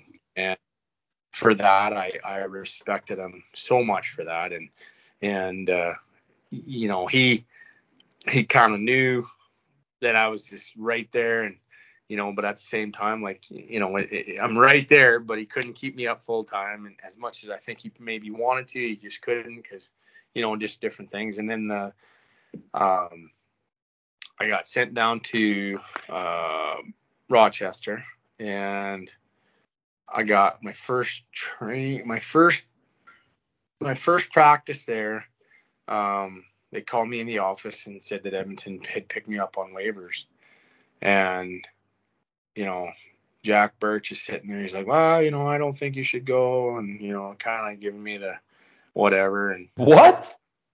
Yeah, well, yeah, I was kind of like, you know, I, at the time I was like, all I could think of was Edmonton Oilers. What does that mean? Edmonton Oilers picked me up on waivers. What does that mean? How, uh, you know, that's all I cared about. And I've got this guy sitting across from the table from me, and he's like, kind of, you know, just, well, you need to work on this, and I don't know if it's such a good idea. And I'm just like, you know, who, what, you know, like, what does this mean? Because I mean, I'm, I'm not a, like, I'm not a stats guy. Like, I'm a, hey, yeah. you know, the job needs to get done. Let's go do it. Like I'm not, I've, I've never been, you know, I, I want to win, um, but I'm not, never been a stats guy or Corsi guy. Or I mean, I try to pay attention to my plus minus because obviously I don't want to, you know, get uh, the green jacket again. A liability.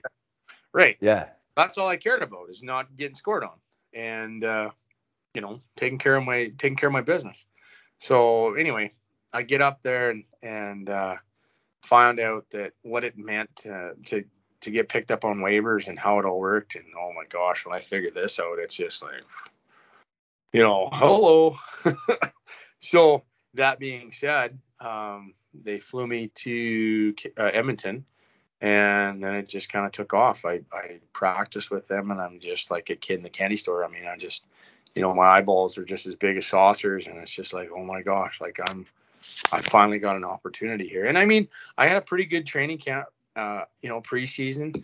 Um, me and Storch kind of, uh, you know, him and I, I wasn't a big Storch fan. I didn't really like him. And told him so uh, in in preseason against him and told him what I thought of him. And, and lo and behold, we ended up being teammates. So it's like, mm, sometimes that's kind of good and bad. But uh, I'm sure know, he came up to you right away and shook your hand, though, right? He, like I said, Stort's a great guy. Like he really is. He's he's just different. It's just different. Like he was he was a better player than I was, and you know we had the similar jobs, but it was just different. And you know, and and and that was just the way it was. But and now looking back, I can understand that a little bit better now. But you know, when I first got there, it was like, okay, how's this gonna work? Like, am I gonna have to? Is this guy gonna be you know, breathing down my neck, or am I gonna have to, you know, are we gonna go center ice every day, or what? Like, uh, whatever. Yeah. Yeah. You yeah. know, he's just just a good, you know, good teammate that you know worked his bag off and and uh, was there for his teammates the best he could, and and really and truly, that's all we both were trying to do is we were just trying to do what we could to stay in the lineup and and uh, and play and and be a, a you know a, not be a liability out there, be actual like a you know hey, you know, you better watch out. Get guys thinking if them guys are on the ice, hmm, you know, we really don't. Do we really want to go back to the puck? So, yeah. But, but, yeah, it was like I said, and then my first exhibition game against Calgary. I mean, that was a dream come true. You get the Battle of Alberta. Oh man. Oh my. You know, and then uh, fight my old arch nemesis, the guy that used to beat the well, he beat the wheels off me, Jim Vandermeer Jr. He beat the wheels off me. He was in Red Deer and I was in Saskatoon, and I remember that beating like it was yesterday. So we had to had to kind of right the ship on that one, but you know it, it I'm was. sure you got your revenge, buddy. You know, it was a good fight. It was a close fight. Jimmy's tougher than nails, and yeah, the whole family is. yeah. So it's it was it was uh and then we ended up being teammates in Edmonton. So it was just a whirlwind. The whole you know the whole how it all happened and and uh you know, I was just very fortunate, very lucky, and and very appreciative. Now let me, and I appreciate you sharing this, Mac. Now let me add a little bit to this. Now I want to remind the listeners, Steve MacIntyre's dream was to play for the Edmonton Oilers, correct? Oh, absolutely. Like your, your dream. Like just like for me, it was to play for Toronto Maple Leafs. I'm a Toronto kid. You're out in Saskatchewan, but your team is the Edmonton Oilers. Yep. Okay. So now let me give you some. Sorry, go ahead, Mac. I think my mom and dad still have my like first jersey. I think it was Edmonton Oilers jersey. It was a white Edmonton Oilers. You're jersey. a little kid. Yeah. Oh, for sure. That was the first jersey I ever had. Wow. Yeah. So I was So, Edmonton. so, I was little. So Mac, let me tell you a little bit of insight before you got there. We were discussing it a little bit before the recording. Now, this is what it meant for the Edmonton Oilers. When you when they were able to pick you up off waivers, it was such a big deal to the organization, and I'll tell you why. I was one of the players that they invited to that training camp that year because they felt that with just Stortini, they didn't have enough beef. They thought that they got pushed around in the Battle of Alberta the previous season. They wanted a designated tough guy. Obviously, the new tough guys had to play, but they wanted a guy on the fourth line winger. That's what they wanted. Zach was a, a third line, maybe sometimes second, right? Yep. Third line guy, whatever. Move up and down the line. Yep. They invited Hans Benson, who was a legit AHL guy, Adam Huxley, who was in their organization, myself, Jason Doig. There was about two or three other guys. They invited us all into camp just hoping that one of us would step up, do well in preseason, and take the load off Stortini. Right. None of us were that impressive in camp. I remember. I remember I was like, man, I'm just not, it's not one of my best camps. Like, none of us were impressive. Hans Benson probably did the best because he did well in his fights in preseason. Right. So we all get the call one day, Mac, and we're all sent down to Springfield.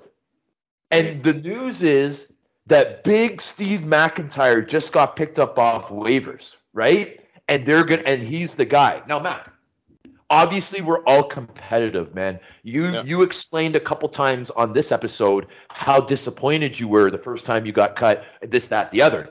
Obviously, I've been cut before. I never made Buffalo, right? So I was cut every year, cut every year, got my little sniff.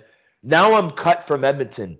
For the first time in my career, I was content with not making it. Why? Because Mac, I knew about you. I knew the places that you played. I knew the battles that you've been through. And I was like, you know what?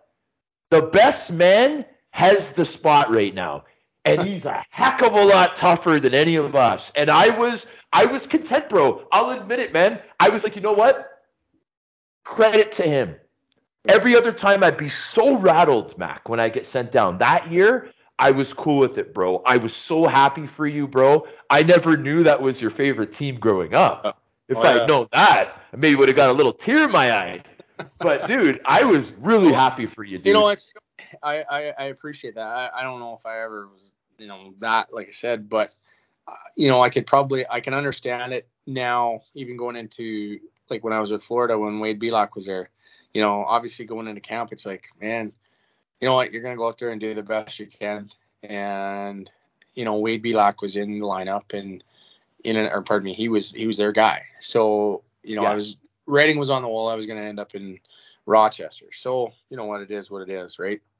So, but that's being said, you know, I just went out there and played hard every. I don't even think I fought that preseason, except Really? for when, yeah, Jimmy V. Um, I just played hard and and you know I I was a guy that never went looking for it, but I always was there, you know, in the mix and and even now, like as I'm getting older, I got chirped the other night about, oh, well, Mac, you're 47. You know, you still play the same way. And I'm like, you know what?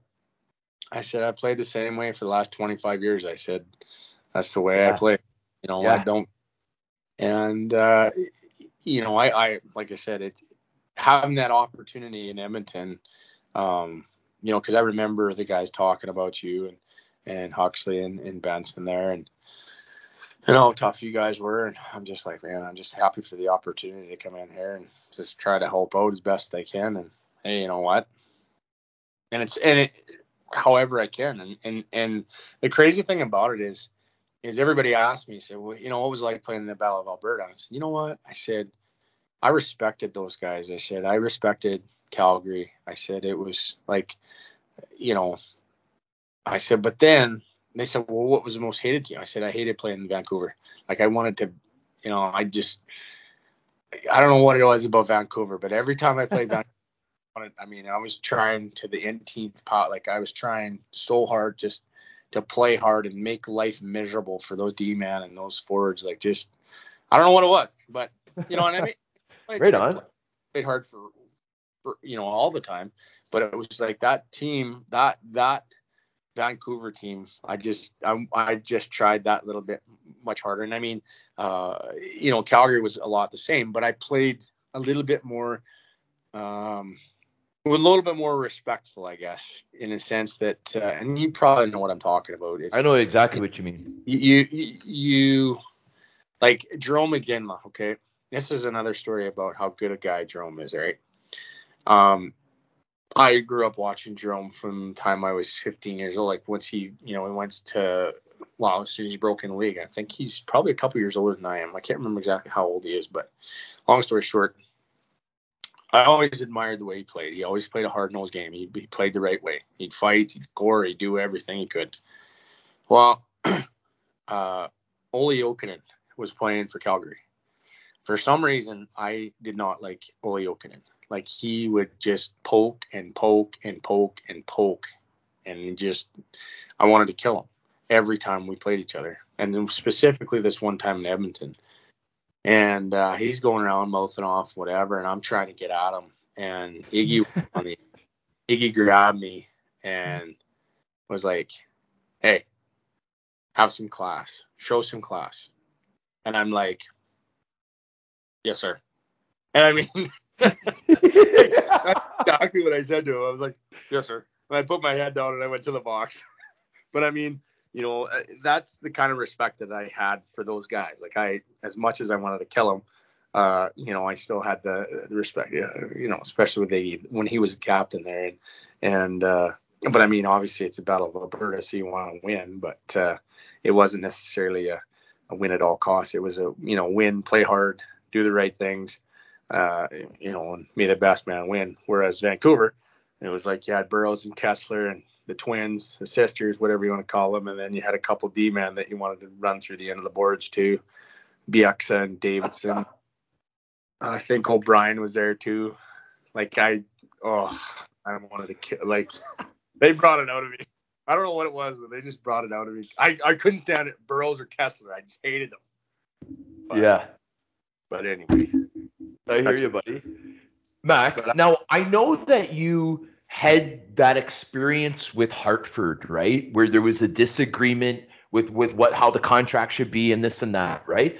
But you must have learned something from that because dude, like I couldn't believe when I saw you like a, a team signing you, losing you to waivers, you coming back, then Edmonton brings you back Florida, Edmonton to Edmonton to Florida. Like, like, dude, like it, it was like you obviously are an incredible team guy because that doesn't happen, bro. you know, I, I don't know about. I, I try to be. Like I said, there's, I, I, I, you know, and it goes back to, to to Brent Sutter. You know, he was all about the team, and and I never understood that till the later part of my career. And you know, I had a couple blips there where I was a little bit selfish. Um, but, uh, you know, all in all, it was like, you know, like I'm getting this opportunity to play this game and, and people are coming to watch. Like I'm going to go out there and, and give it everything I got. And it might not be a lot, but you know, that's, that's the way I've been taught since I was a kid is, is you leave it all on the ice, you work your, your butt off and, and, and, and you can look at yourself in the mirror and say, you know what, I did everything I could. And that's, you know, I try to do that every day. And, you know, and fortunately they, I think they brought me back to Edmonton, I think three different times, and I was in Florida twice. And, yeah. Uh, you know, Pittsburgh, that was, we haven't even touched on Pittsburgh, but I know. Uh, that was a great, that was, that was great. Great well, experience. Pittsburgh's next anyway, so let, us talk some Pittsburgh, man. Well, first and foremost, I'd like to say Sid is probably one of the coolest guys you're gonna ever meet. Um, really? I've never yeah. met the man. Sid and Geno are like two of the best, but Sid is is he's a very special guy. Um, you know, Mario, is another special guy that just I have the utmost respect for for him and what he's done to with the organization and, and the city and Pittsburgh and you know they're just they're just when I think of hockey, okay, there's Gretzky, Lemieux, and Sid, and obviously you know if you're older, you know Bobby Orr and, and Gordon Yeah. Howe, but Yeah, era, our era, it's it's those guys and and and you know you, you never hear about them in the headlines. You never hear about them in the you know this or that or they're just good quality people. And uh, um, I had the privilege to to play on their team and, and and be a part of you know be a Pittsburgh Penguin. And and all I can say was just wow what an opportunity. Like it was a it was well I was with the organization I think for two years. And uh, Yeah, you played multiple seasons for Yeah. Pittsburgh. That's cool, man. Yeah. it uh, like I said it, it was just it was such a fun thing for well for instance okay you know what hockey you know hockey life right Yeah. Like, I don't get them down down east. Um, but anyway, we got them up here. So when I came back, when Edmonton, or pardon me, when Pittsburgh uh, released me, we went back to Edmonton. And my little guy, I forget what we were in. I think we were in Edmonton or we were at some hockey life thing. And there, you know, the big mural on the wall is Sidney Crosby. And he's like, Dad, there's my buddy, Sidney Crosby. And I'm like, what kid can say that? Like, Yeah. That's so Kids that cool. dude. like you know he took he take Caleb into the back room and shoot pucks with them and and uh, my my daughter just thought the world of him she was just little she was like two or three and and just you know thought the world of him and and uh but I mean just a great guy like just a great man and like I said when anybody you know rags on him or, or kind of gives him gives him crap or drags his mud I'm like the first guy to defend him because he was such a good good guy to my my family and and and my dad. uh, You know, we went on the father's trip and uh, just Oh yeah. treat- respect. And it was it was What's Mr. Crosby like? Uh, Mr. Cross, he's quiet. Um, he doesn't say a whole lot. Um, but uh, I I didn't really get to know him. Um, Yeah. you know, on, on a more, I just always, you know, I'd always say hello. And, and uh, of course, me and my dad, we're like social butterflies. We'll sit and talk your ear off. But, uh, you know, that's just the way we are, right? Small town community. And uh, How did your pops like the father game, man? That must have been Oh. insane. like, I got to brag on my dad a little bit here. Like, it's, Yeah. we're so much alike. We, we battle. Uh, we, we battle. We fight like cats and dogs, but, you know, there's, there's nothing like family. And uh, you know, I got to take him. My mom was pretty pissed off. My dad's been on three trips, my mom's never been on one. And uh, she had to stay home and feed cows. But anyway, uh, I think she she kind of fussed at Steve Tambellini one day. She's like, "This is this is crap." She said, "Blah, blah, blah. You know, what about these moms?" Well, the next the next year, the Oilers took the moms instead of the dad. yeah. Yeah, I wasn't there, so Yeah.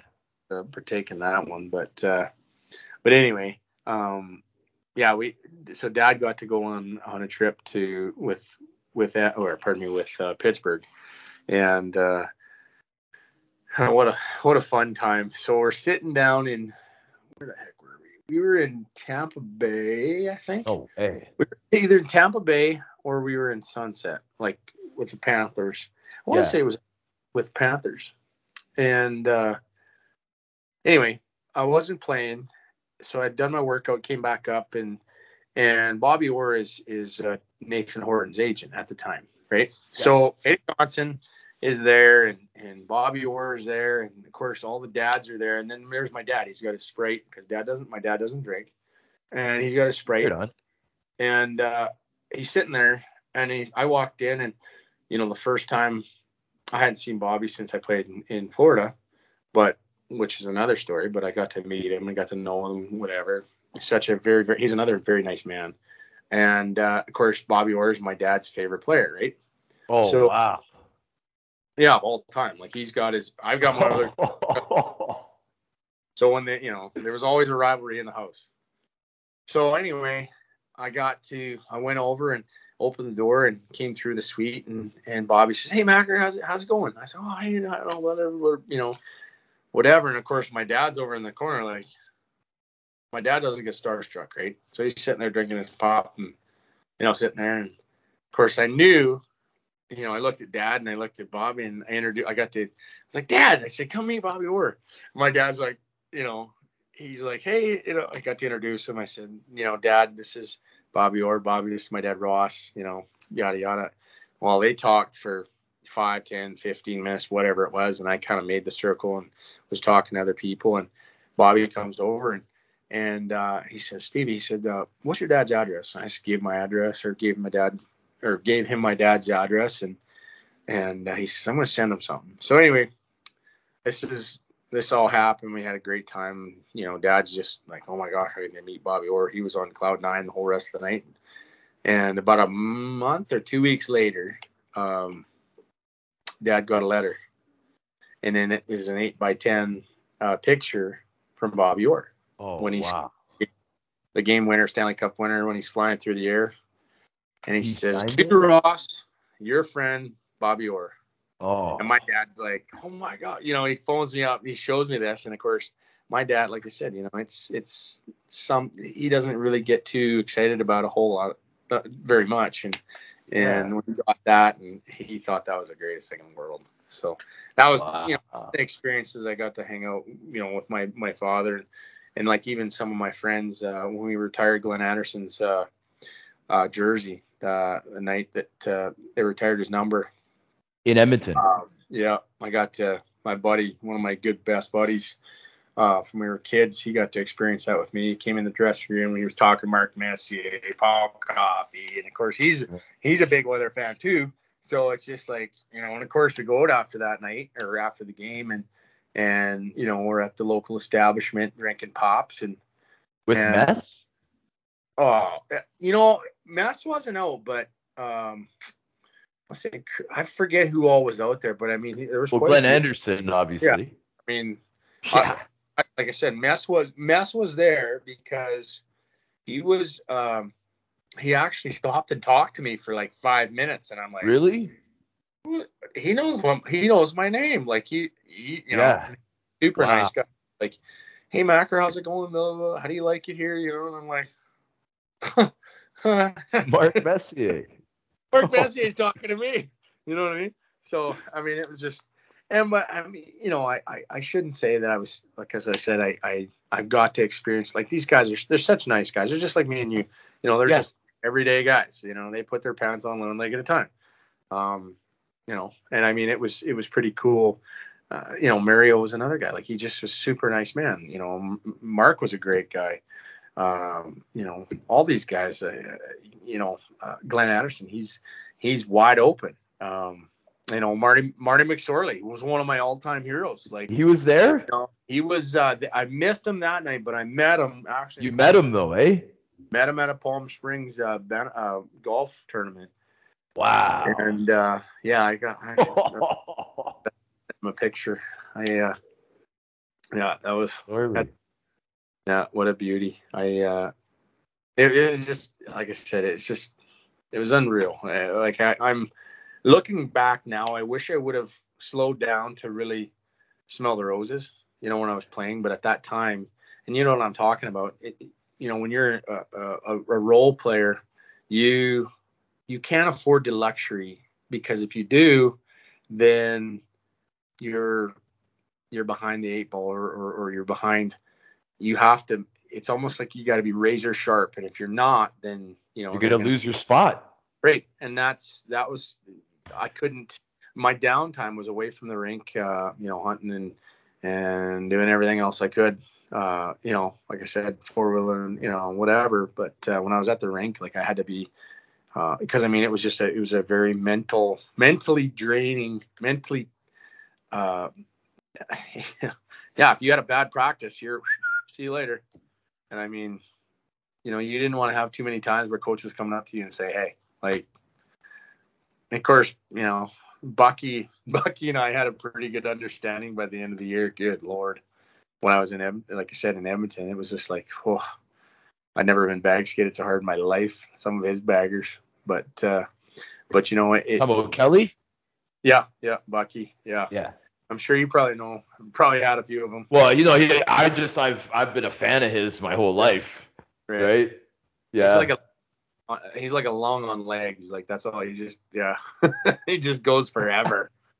but uh, but yeah, it like it, that whole experience with Edmonton, you know, with Pittsburgh, with Florida. Like I am so very thankful for for those three teams to to give me the opportunity to to fulfill my fulfill my the dream and and uh, you know, just say I played in the NHL and, and you know had a had it was short, but I, I'd like to think that I made a splash somewhat. You buddy, you you made a huge splash, Mac. I mean, a hundred games in the show, all the the hundreds of games in the American League. I mean, dude, you got a lot to be proud of, man. You got to be a lot to be proud of. You you were a machine, Mac. Guys were like you you were a really big deal. Like I, I never like I I thank God I didn't have to play against you, Mac, because I I never, never turned down a fight, as I'm right. sure you were the same, right? And I know we would have fought, and I'm just so happy it never had to happen. I said, although it would have been an honor, it would have been an honor, Mac. It would have been an honor. it But good. Ah man, yeah. If I if I tried to if I tried to sit in there with you, buddy, I I man, I don't know, man. I I would have just probably just wished my best self the best of luck. yeah, buddy. I, I, and I got some lucky ones in, and I just, you know, my my deal was this: if I could just stay in there and, and just last, outlast the guy, and yeah, just I tried to outgrade him, out tough him. but sometimes it works, sometimes it doesn't. That's so awesome. Mac, I, I, I, can't even like I, I I can't believe all the things that we were able to get into, buddy. I appreciate it so much. I'm I'm at heart a really big fan. I know everyone that is in the base of our show is also a big fan. So it was such a big deal. I wanted to talk about one more thing before we go, big guy, because I know that is it's and it's Brent Sutter, right? That's the Sutter brother that was the coach. Yep. Okay, guys like Brent Sutter, guys like like Douglas Smith. Who what was the other gentleman, Mr. V? Paul Vincent. Yeah. Paul Vincent. Guys like that, right? The things that those guys helped you with, times that you wanted to stop playing, right. being undrafted, bro, both in major, junior, and the NHL. What advice do you have for guys that are undrafted, that are thinking of quitting, but they still got game in them? They still got time because you were faced with that multiple times in your career. Yeah, don't ever quit.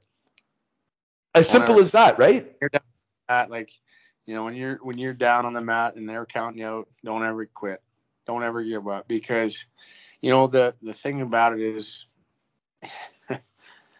there was something I read the other day. It, you know, if I'd have just given a little bit more, if I'd have just given a little bit more, you know, obviously you you yourself down deep in your heart, soul you know what you can and can't give, and and uh, you know, I, you know when I first started playing pro hockey, I never the reality of playing in the NHL was so far.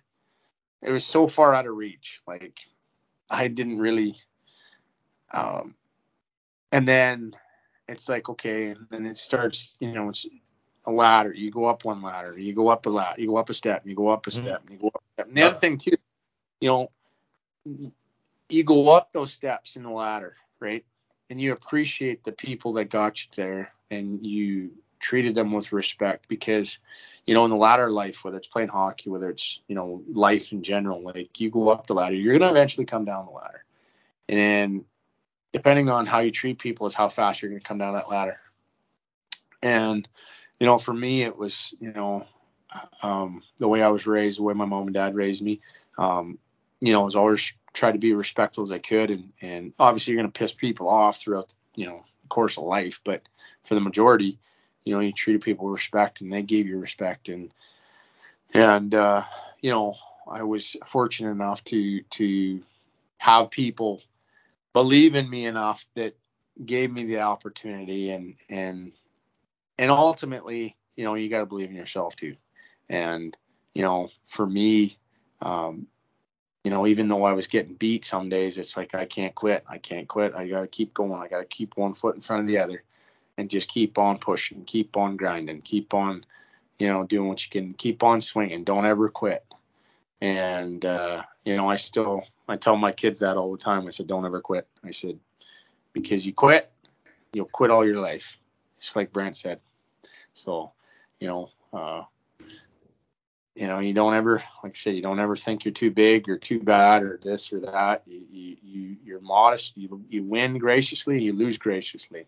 And I mean, you know, there's going to be a lot of failures in life, but there's also going to be a lot of, you know, little, little successes. And, and, uh, you know, after, when you look back, you can say you did it. And if you have that attitude of no quit, don't give up, you can honestly say that you know what I, I did everything I did I could, and I'm happy with it. I'm I feel good about it. So that's what I'd say to them is just never quit, never give up, never quit grinding, never quit fighting. I think I might have to go back to this episode and listen to that little part, days that I feel down, buddy. I really appreciate that, man. That was so awesome, Mac. That was so awesome, buddy. I really, really, really appreciate. It. I know the listeners are gonna absolutely love that, right? So, dude, I mean, I know we're way over the time limit. I was blessed, man. I, I I'm I'm I'm so thankful that you gave us this time today, buddy. Um, I wanted to thank the listeners for tuning into another episode of The Sheriff. But Mr. Big Mac, I'm gonna put you on the spot. Are you willing to come back for a part two, my friend? You bet. They're the big thumbs up from Big Mac. Yep. Buddy, I, I, I appreciate that, man. I really appreciate it. And um, to, to the listeners, we're, we're going to sign off now. Woo!